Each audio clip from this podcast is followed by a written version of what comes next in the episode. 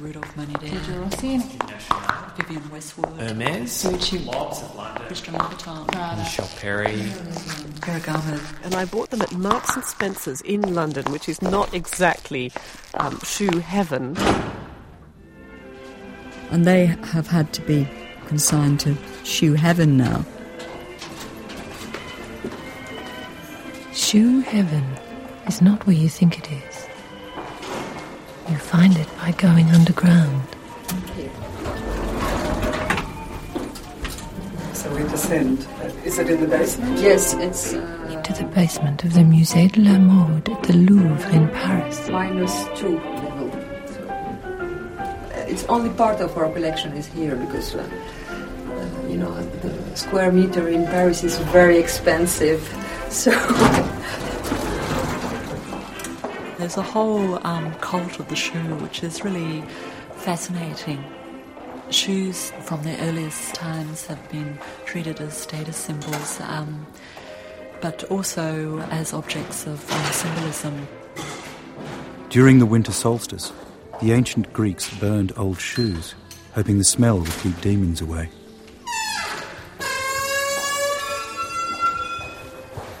In the Bible, um, it's noted that the Israelites used um, a shoe to symbolize a contract. doing kilometers every day for, you know. Keeps you very fit. In the medieval period, people would send um, sandals um, to the Pope to symbolize a, um, a bond or a contract. Uh, shoes became associated with luck and comfort. Well, if you're not wearing high heels. because you're right. exhausted. Shoe money is the special money that doesn't count because you spend it on shoes. I've got the blues. Yes, it's true. What can I do? I'm gonna buy some shoes. They're rose and rose. It's a kind of uh, sociological uh, fact uh, that there is um, uh, yes a, a need to buy shoes, and it seems that we, we feel better after that. Into a four-year shop. I can't afford to make. What can I do? I'm gonna go out and buy some shoes. It's a Money spent on shoes works like dog years, and that one shoe dollar is worth about five or ten normal dollars. Probably uh, women buy more shoes than they really wear. And I think that if we had the opportunity to do a specific study on that, we will be very astonished to see that uh, usually in the wardrobes, women have more evening shoes, for example, elegant shoes, high heeled shoes, than everyday shoes. And of course, that these very special shoes, they don't wear them, they wear them once for a special occasion. I think the, the fact that of buying and possessing is more important than wearing them. Get I gotta get up. I walk right into a jewelry shop. I can't afford a ball, but what can I do? You kept your Yeah. shoes. You don't throw them out. Oh, I do. I do throw them out. I buy a lot, but the good ones, I really look after them. And if I really love a pair of shoes, I hardly ever wear them, which is a little bit contradictory but true. I've also got quite a few old shoes. When I was a student, I used to shop a lot at markets and charity shops and that kind of thing. Some amazing 1920s um, glacé kid shoes with those beautiful waisted heels and diamante buckles, which I've never worn. They're in a box in my mother's attic. Just, I like to know they're there. shoes. Shoes. So we have light. Yes. Shoe heaven.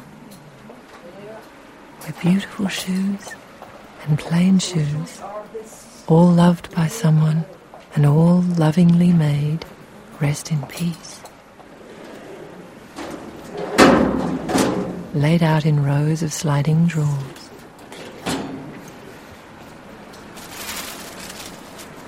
This is um, a very nice collection of shoes uh, by Chanel that have been made for Hélène Lazareff. Laza- Hélène Lazareff was the founder of the Elle magazine. And uh, as you can see, she had a very small foot and she adopted the Chanel uh, bicolor. This difference, this opposition, uh, made the foot appear longer and thinner. So she had Um, as you can see, uh, one, two, three, four, six, six pairs of Chanel with different shapes of heel and different colors of uh, toes uh, burgundy, black, uh, gold. Oh, absolutely. It's a curse and a blessing. It's once you get become obsessed with shoes, that's that's the way it goes. You have to, and you have to have passion to do it. It's very difficult. Shoes are a utility accessory, but it's maybe our way of uh, being in touch with the earth. It's our way of uh, constructing our body and our gesture. So I think that uh, shoes have a, a huge influence on who we are and how we construct our person, not only in society, but even for ourselves. Well, it's very interesting, very, very interesting. It's shoe land, you know, that's where it all happens if you want to be in shoes. Italy's the place. Where do you look for shoes? Everywhere. Well, they have the culture, they have the, the background, they still have skilled labour for hand making. You know, even though shoes are made in a factory, there's still a lot of things, most things done by hand. I mean, they're assisted by machine, but the people. Paris is wonderful. you know, Paris is really wonderful. Uh, London is great. I've never found New York very good for shoes. Very Paris highly and London skilled, would be my favourite. So that's why you know they're famous for making very fine, beautiful shoes. Is the Italians? They have the labour force, they have the passion, they have the background, they have all the infrastructure, which is probably the main thing, and the culture for understanding beautiful and fine shoes. Ladies footwear, derby tie, gilly tie, two bar, court, bow court, gusset court, buckle court, slingback court, ankle straps. Going up, I don't know if we can say that every woman is a kind of Imelda Marcos, but there is something of that. And did you want to pay cash or charge for this one? Ah, charge, thanks. No worries. How many pairs are in your own closet? I don't know. I guess fifty. Well, I've estimated it at 70, but I haven't really got a clue. Um, there's quite a few back in England in my mother's attic, just to sign just in the and my space down the nieces have now taken some from me that I've already had for 20 years, which they're wearing, and longer than 20 years actually, which they are now wearing. Um, and then I've got, you know, the summer ones, which are still put away for winter. I haven't got them out yet. So I honestly don't know how many pairs.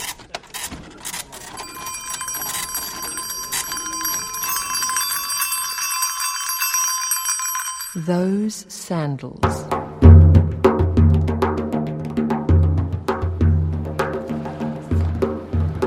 Single sandal is certainly from the New Kingdom and would be about uh, 3,300 years old, something like that. And I'm not sure about the child sandals. I think they may be later. They may even be Roman period, which is the beginning of our era, 2,000 years ago. Those sandals.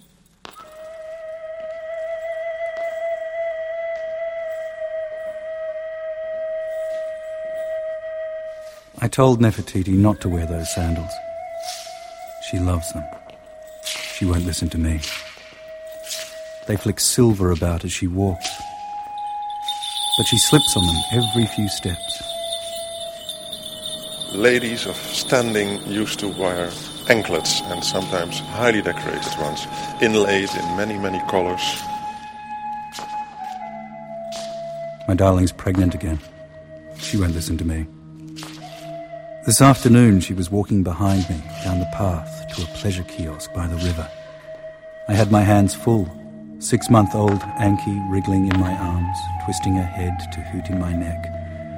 My wife carrying Meketaten, who should have been walking. I told her she'd slip.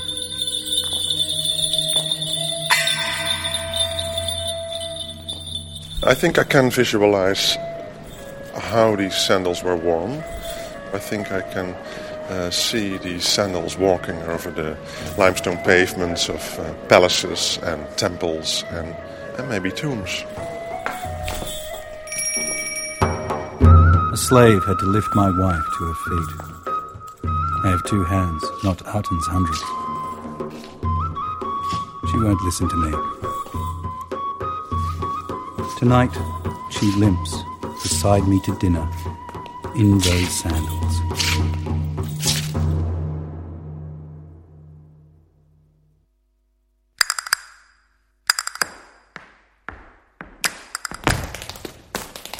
Well, so let's start with physiology, I suppose. Uh, women's feet, their ankles are always much narrower than men's feet, and their feet generally are narrower. The skin is softer, softer leathers. Men tend to have quite broad ankles and heels, and generally have broader feet. So, what men and women like covering their feet are two completely different things. There are leathers that I would use for men's footwear that I would never use for women's footwear. And also, the type of shoe that a woman wears, because of its heel height or whatever, will change her posture, change the shape of her leg, and the way that she carries herself. But with men, those aspects rarely come into play.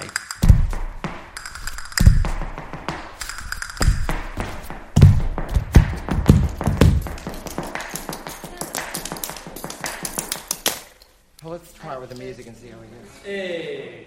Some feet are similar in that when I'm doing, say, musical theatre, I always ask them if they've been classical dancers or if they're modern dancers.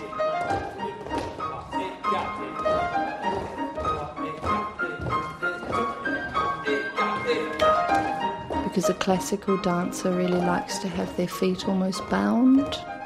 So it's always finding out what sort of dancer they are actually makes a really big difference to how I make the fit of the shoe.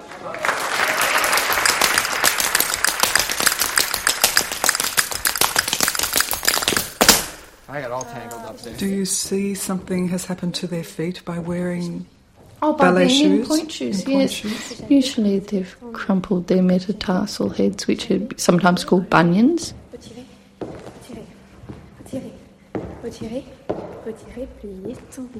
They've shortened their big toes or all their toes by being up on the top of them. Um, yeah, basically they've really stuffed up their feet. Hmm. Depends how young they went on to pointe.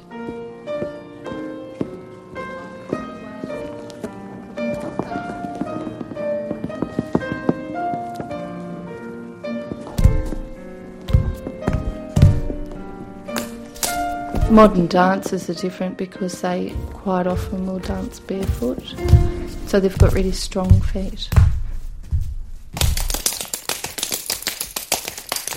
And a tapper will require something different again. Oh, the tap foot's quite strong. Yeah, strong and broad and really flexible ankles.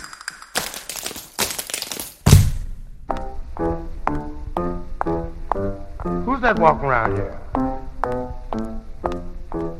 Mercy. I had a customer this morning. She has real problem feet. She was flustered. She saw the shoes. They're beautiful. She had an orthotic. She put the orthotic in. Oh no, the shoes aren't going to work. My first reaction was, they're fine. Just put your foot in. She put her foot in. She walked around, completely changed her whole demeanour. It was like a wave just washed over her, and that stress just sort of flushed itself out the door. What is it? Your feet's too big. Don't love you because your feet's too big. Your feet's too big. Do you know that one? Don't want you because your feet's too big. I don't know it very well. Can't use you because your feet's too big. I really hate you because your feet's too big. Yeah. Do people have different size feet? Yeah. Generally, which one is bigger or Usually the side you use more. Oh, if you're right-handed, right foot. It's actually odd if people have exactly the same. Sounds like baby pattern. Baby elephant pattern, that's what I calls it. It's interesting that feet, particularly for women, the desirable quality is to be small. Certainly, the shoes that have survived are small sizes, and I don't think it's because people were just smaller in um, the 18th and 19th century. I think it's because, as in a shoe shop today, which only displays the small size, people tended to preserve small shoes that to them looked more attractive.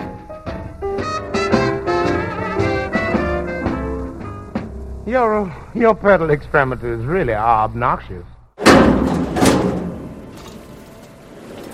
Maybe we can look at uh, some extravagant ones of the 50s, 60s by uh, Roger Vivier. Mm, wonderful. Roger Vivier is one of the most famous shoe designers of the 20th century. He, he made the shoes for Dior, for Christian Dior, for Yves Saint Laurent, and for many others. He was a real artist. He took inspiration from art, from painting, for example, or from other civilization, and with his shoes, he inspired fashion designers. For example, you can see those amazing velvet shoes of the 70s, completely embroidered. This is a very fabulous heel. I don't know how to describe this. Completely covered by a fine embroidery of uh, very, very small white beads on tulle, embroidered on tulle. Who again were some of the people who would wear these shoes of Roger Vivier? Anyone with uh, some money and some uh, taste. Opera slipper. The term is applied to any dress slipper for women, usually having a high heel, a hole or circular vamp, made of satin or any other fine fabric, or of high grade kid, calfskin, or patent leather, usually ornamented with beading, embroidery, etc.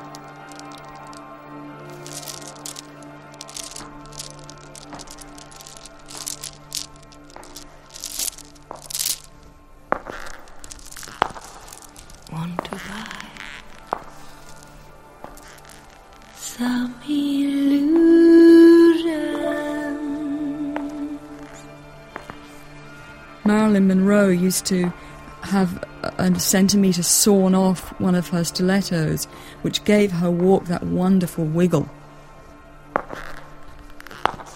I think it's interesting to see how um, enduring these high heels are. I mean, the stilettos, the style is called tough chic, and fashion editors talk about them being, you know, the perfect post-feminist wear, and women uh, supposedly can wear stilettos and not feel um, like they're compromising themselves at all.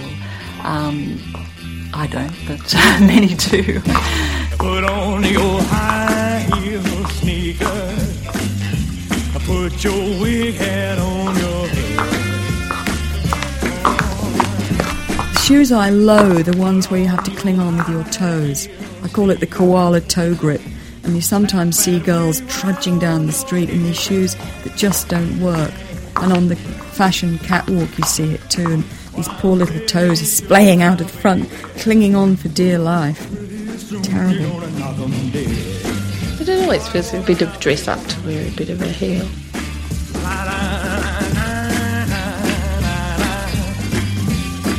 Naomi Campbell, supermodel, fell on the runway in a very short skirt. Um, I actually sprained my ankle very badly once in a pair of platform shoes.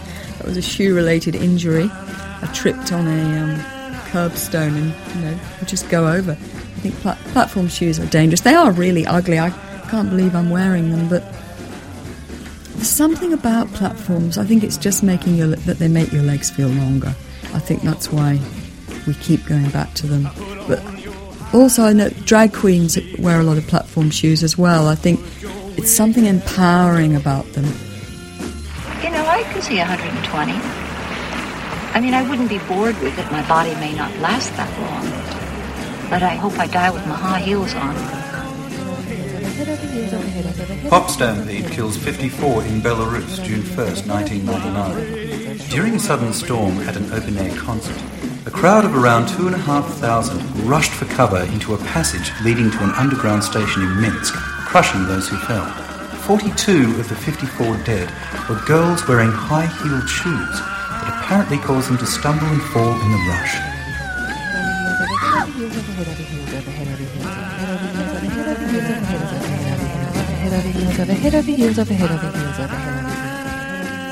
I've got one pair of really sad shoes, and I do feel very sad about these shoes. I bought a pair last year of Ferragamo oxidized silver patent shoes with silver buckles on the front. They're the most expensive shoes I've ever bought.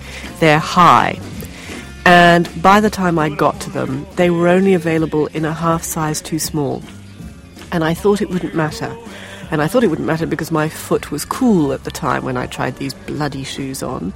And they said they would stretch them for me, and they did. Well, they did not stretch more than about a millimetre, and every time I have worn them, they have been so tortuous, they have made me weep from pain. I can take three steps in them, and then I'm completely hobbled. That seems to be the hardest thing. You can find a, a fantasy shoe to wear for one night, and feel like another fairy story then. You feel like the little mermaid you know, she comes, she falls in love with the prince, and she comes out of the sea, and she gets legs, but she walking on her feet feet's like walking on uh, broken glass and razor blades, because she should really be a mermaid with a tail. So you know the kind of shoes that make you feel like that. You can find those, and you can find you know weekend clumping around in shoes, but that elegant but comfortable everyday shoe with a heel about two inches high seems to elude everybody. Number four, there we are. Many shoes going up. The art of shoes. Here we have a series of um, children's sh- small shoes of different mm, ages and different periods, and uh, you can see some very delicate ones, entirely made out of ribbon with um, what we call a rosette. And as you can say, they are completely new. I mean, they are. It's as if they have never been worn. I think the, the, the, the first leather shoes are certainly the, the mark of the socialization of our children because it's the, the proof that the child is, uh, is not an animal anymore. he walks on his uh, uh, two feet. So I don't know if the parents are uh, aware of this, but um, maybe it could explain this attachment to this particular first uh, leather shoes.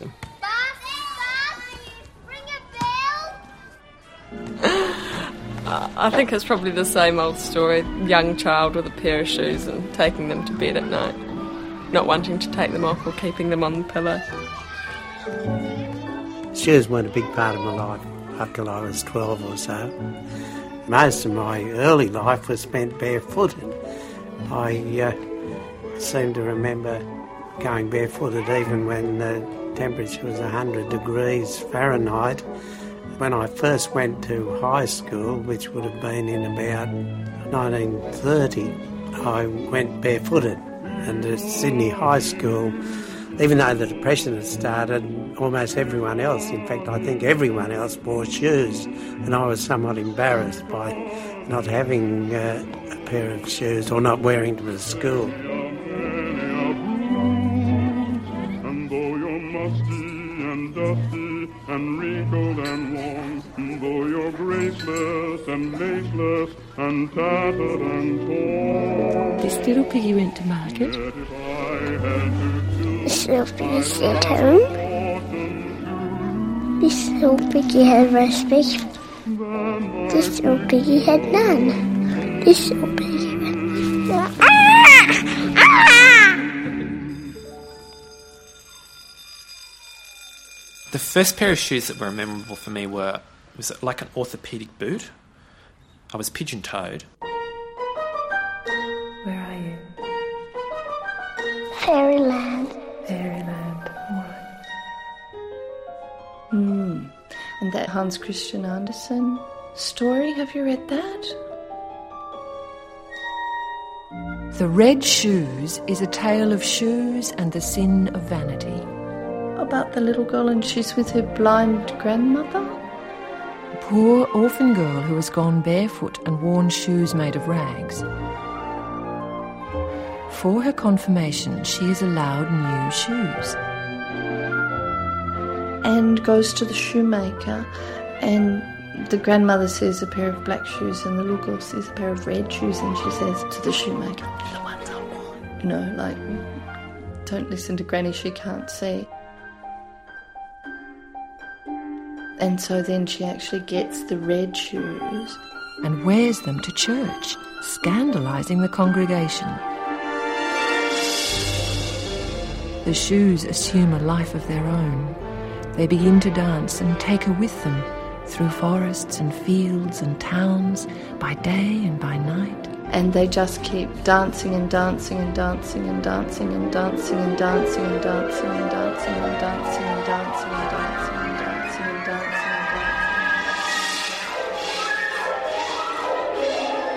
Near the church door, an angel appeared who said, Dance you shall. You shall dance in your red shoes until you are pale and cold, till your skin shrivels up and you are a skeleton. You shall dance from door to door, and wherever you find proud, vain children, you must knock at the door so that they may see you and fear you. On and on she danced until she could bear it no more. Dancing and dancing her off into the forest, where she eventually comes to the wood chopper and says to him, Just chop them off because she can't get the shoes off.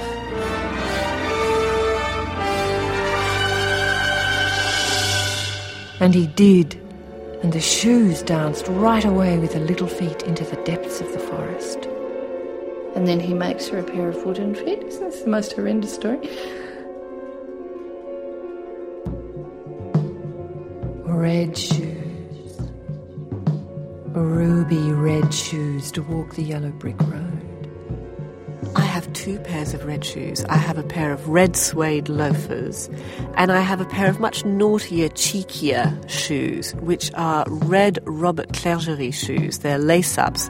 They've got a very, very high instep, an incredibly pointy toe, a lot of hand stitching, and a fabulous sort of cut out Louis style heel, but it's a kind of Clergerie twist on a Louis heel. Shoes with red heels were worn by French aristocrats during the reign of Louis XIV. What do you reckon that story? I mean, what does? it, I think you have to dealing obey with? the. I think you have to obey the rules. Is what I think. You don't wear red shoes to church. You don't, you know, disobey your grandmother for a start. Red shoes. Red shoes. Red shoes make me feel cheeky and assertive and confident, especially if you wear them in contrast with something very sober like black or grey. But both pairs of shoes provoke the most extraordinary reactions from people in the street. When I wear those shoes, strangers talk to me. And they say the most extraordinary things. They always say things like, On the yellow brick road, are you? Or off dancing. Out tonight. Going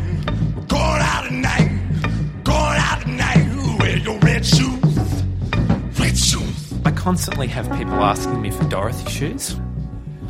I've made Dorothy shoes for weddings for people, and I actually made for someone's birthday party some Dorothy shoes where they dressed as Dorothy and came into the shop in kind of the, the Dorothy outfit, waiting for me to put the shoes on and transform them and let them walk down the, the yellow brick road. Bring a raincoat. Bring a suitcase. Do I get to read the one about the red soul? Bring your dark eyes. Oh, I love that. Wear those red shoes. Oh. but I do think that the red has some kind of connotation of lasciviousness or of a loose character or of a wild nature that because of the story of the red shoes, people seem to think that if you are wearing red shoes, then you might be someone slightly possessed, slightly crazy, with a slightly alternative way of looking at things. Unpredictable. And what's in store for a woman who wears red shoes? Trouble. Love the way she looked in those red shoes. Christian Louboutin designs beautiful shoes with a difference.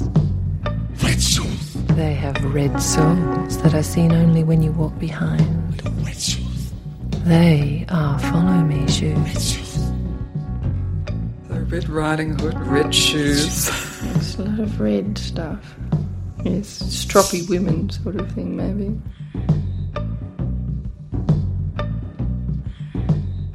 Yeah. Charming Prince adored her, but she was lost to him, fleeing back to the syndicate by midnight, leaving behind a slipper Cinderella, a cappella. Cinderella, a cappella. Cinderella is very interesting because the, the, the desirable shoe is a glass slipper. It's not a leather slipper or a silk slipper, it's glass. And I don't know why, but that's something magical about that, isn't it? She left her glass slipper. She left her classy, glassy slipper. A version of Cinderella apparently appears in Chinese culture. In European culture, it turns up in the 17th century. Made of glass. Is that right? In the early versions, it wasn't a glass slipper, it was just a shoe. The prince sought the foot that would fit the small and elegant shoe to become the prince's bride. First, the stepsisters claimed it was theirs, hacking off parts of their feet and filling the slipper with blood. My mother was absolutely rabid on the subject of us not ruining our feet she did ballet as a girl and did bend her toes, so we had to wear really daggy school shoes. But I'm now very grateful for that because I can wear strappy sandals. So I would say to girls up to the age of 16 or so, don't be an ugly sister. Don't force your shoes, your feet into shoes that are too small for you. She had two, two sisters. She had two, two ugly sisters who would not let her go to the ball. Cinderella. Cinderella, grim tale that we know so well.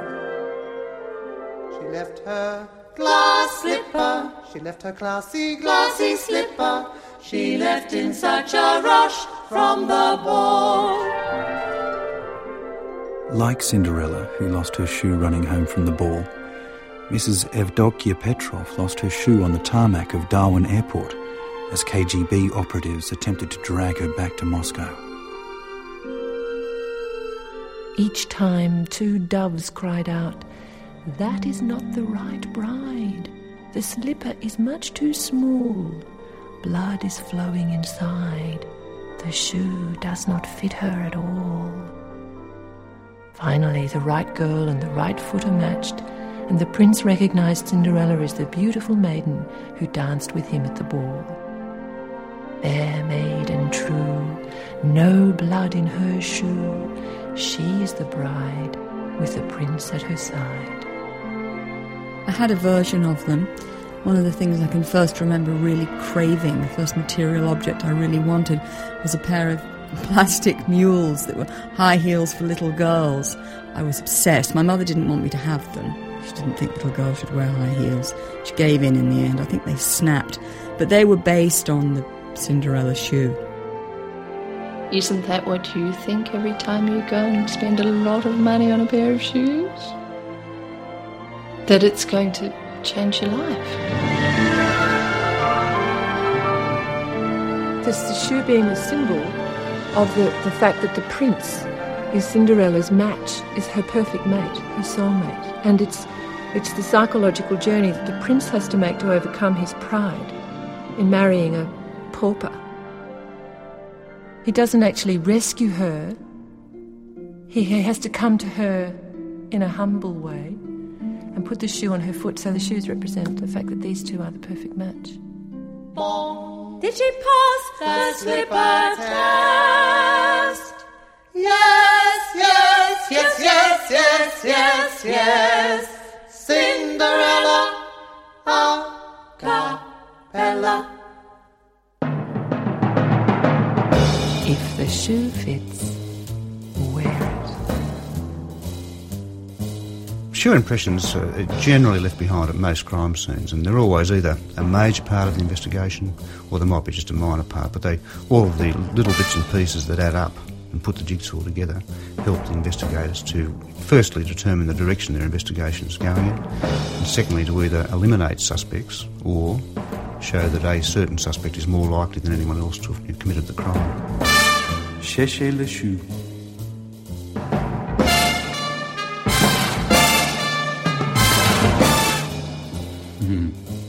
Just trying to remember the shoe plot. The shoe plot. Depending on the surface where the crime occurs, whether it's outdoors, where you might have shoe impressions left in mud or dirt or soft you know, grass and so forth. Indoors, obviously in carpet, if it's been a violent crime and there's blood inside the crime scene and people walk on the blood and then walk on carpet or lino or tiles or whatever the case may be. And we have all sorts of chemicals and advanced lighting techniques where we can pick up the shoe impression, which has been left by blood. This is how O.J. Simpson was. Um, that was the key piece of evidence in the O.J. case. He wore a particular pair of Italian-made boat shoes, the print of which was left outside the house, and apparently he denied ever owning a pair. And then they went to the man who made them for him. He said, "Yeah, he's been a customer of mine for years." And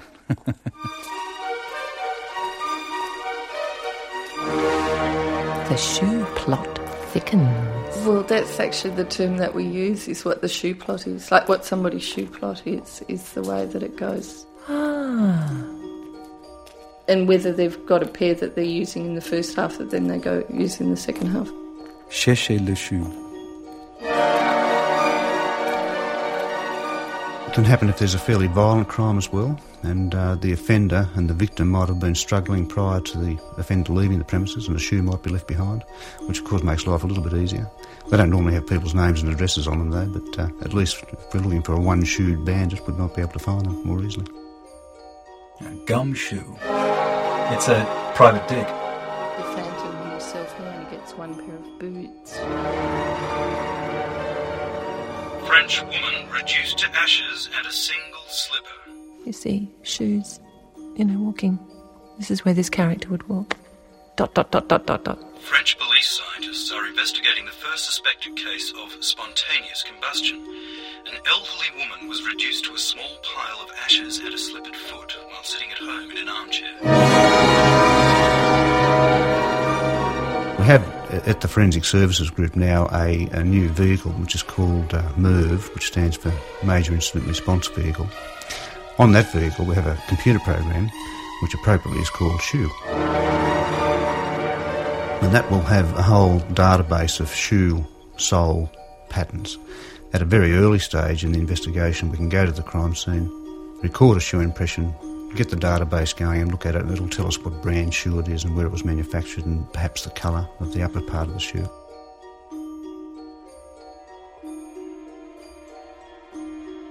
And then the other thing is we have the shoe Bible, which has what all the shoes are going to be. It's very curious. I guess so. The ensemble get more shoes quite often because they change more often because they're coming on as different characters. A shoe plot.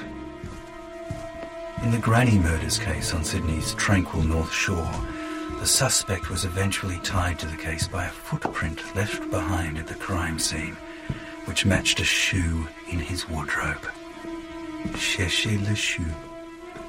If the shoe fits, wear it.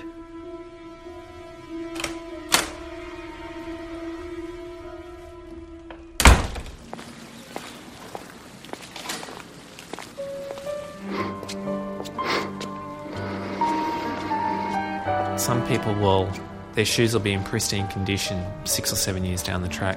Other people will just totally trash their shoes, you know, it might be the way they walk, they could be really heavy on their feet, they'll be worn out. It depends on the, the personality and the way they walk and the way they carry themselves. The smell is very important, but I think it's more than the smell. It's the the use. It's the, the the memory of the time. It's the memory of the gesture. The memory of the the, the body who suffered, for example, in this uh, box. It can make you play roles. It can make you feel tougher, make you feel taller, bigger, meaner. What I don't know, sexier. Shoes make a big difference to the way people feel about how they're, you know, they're dressed. So I guess obviously. I think it is linked with the soul, if if you can say this. And the fact is that when you wear, and everybody can experience this, when you wear shoes, new shoes, for example, uh, the first time you wear shoes and you are not really comfortable in them, your mind is completely taken by your shoes. And uh, I think that, yes, that shoes not only make you being different, but make you acting differently completely. There is a, yes, there is an influence on on the, your mind, on who you are, more than only what you want to show of you. People seem to have a very emotional attachment to their shoes, far more than we would have to a sweater or a pair of trousers. For some people, footwear is your connection with the earth. Maybe it's on a metaphysical level, but, but just purely on a physical level, ha- has some sort of bearing on, on your outlook. It could have something to do with its that furthest part of your body, and generally our connection with our feet is pretty remote. You know, I can't help but notice people's feet when I'm at the beach or something, and I look at my feet and I think, feet are in such good condition, and everyone else's feet is in the skin is traumatized, or it looks like they've been wearing uncomfortable shoes, and, and somehow you know it, it, you can see it in the wrinkles in their forehead or whatever the case may be. Among all the accessories that are part of the, the, the human clothing or the woman clothing, let's say, shoes have a, a very specific place, not not because they are absolutely necessary for to walk, but because I think they are shoes um, are necessary for the psyche, from the soul of a of a person. And in France, we know that. Um, most of the marketing studies or the consumer studies show that um, there is a very special, strange relationship between women and uh, the shoes, buying shoes. And um, it seems that uh, when women don't really, when they are a little unhappy in their life, they they buy shoes and they buy more more shoes than they really need.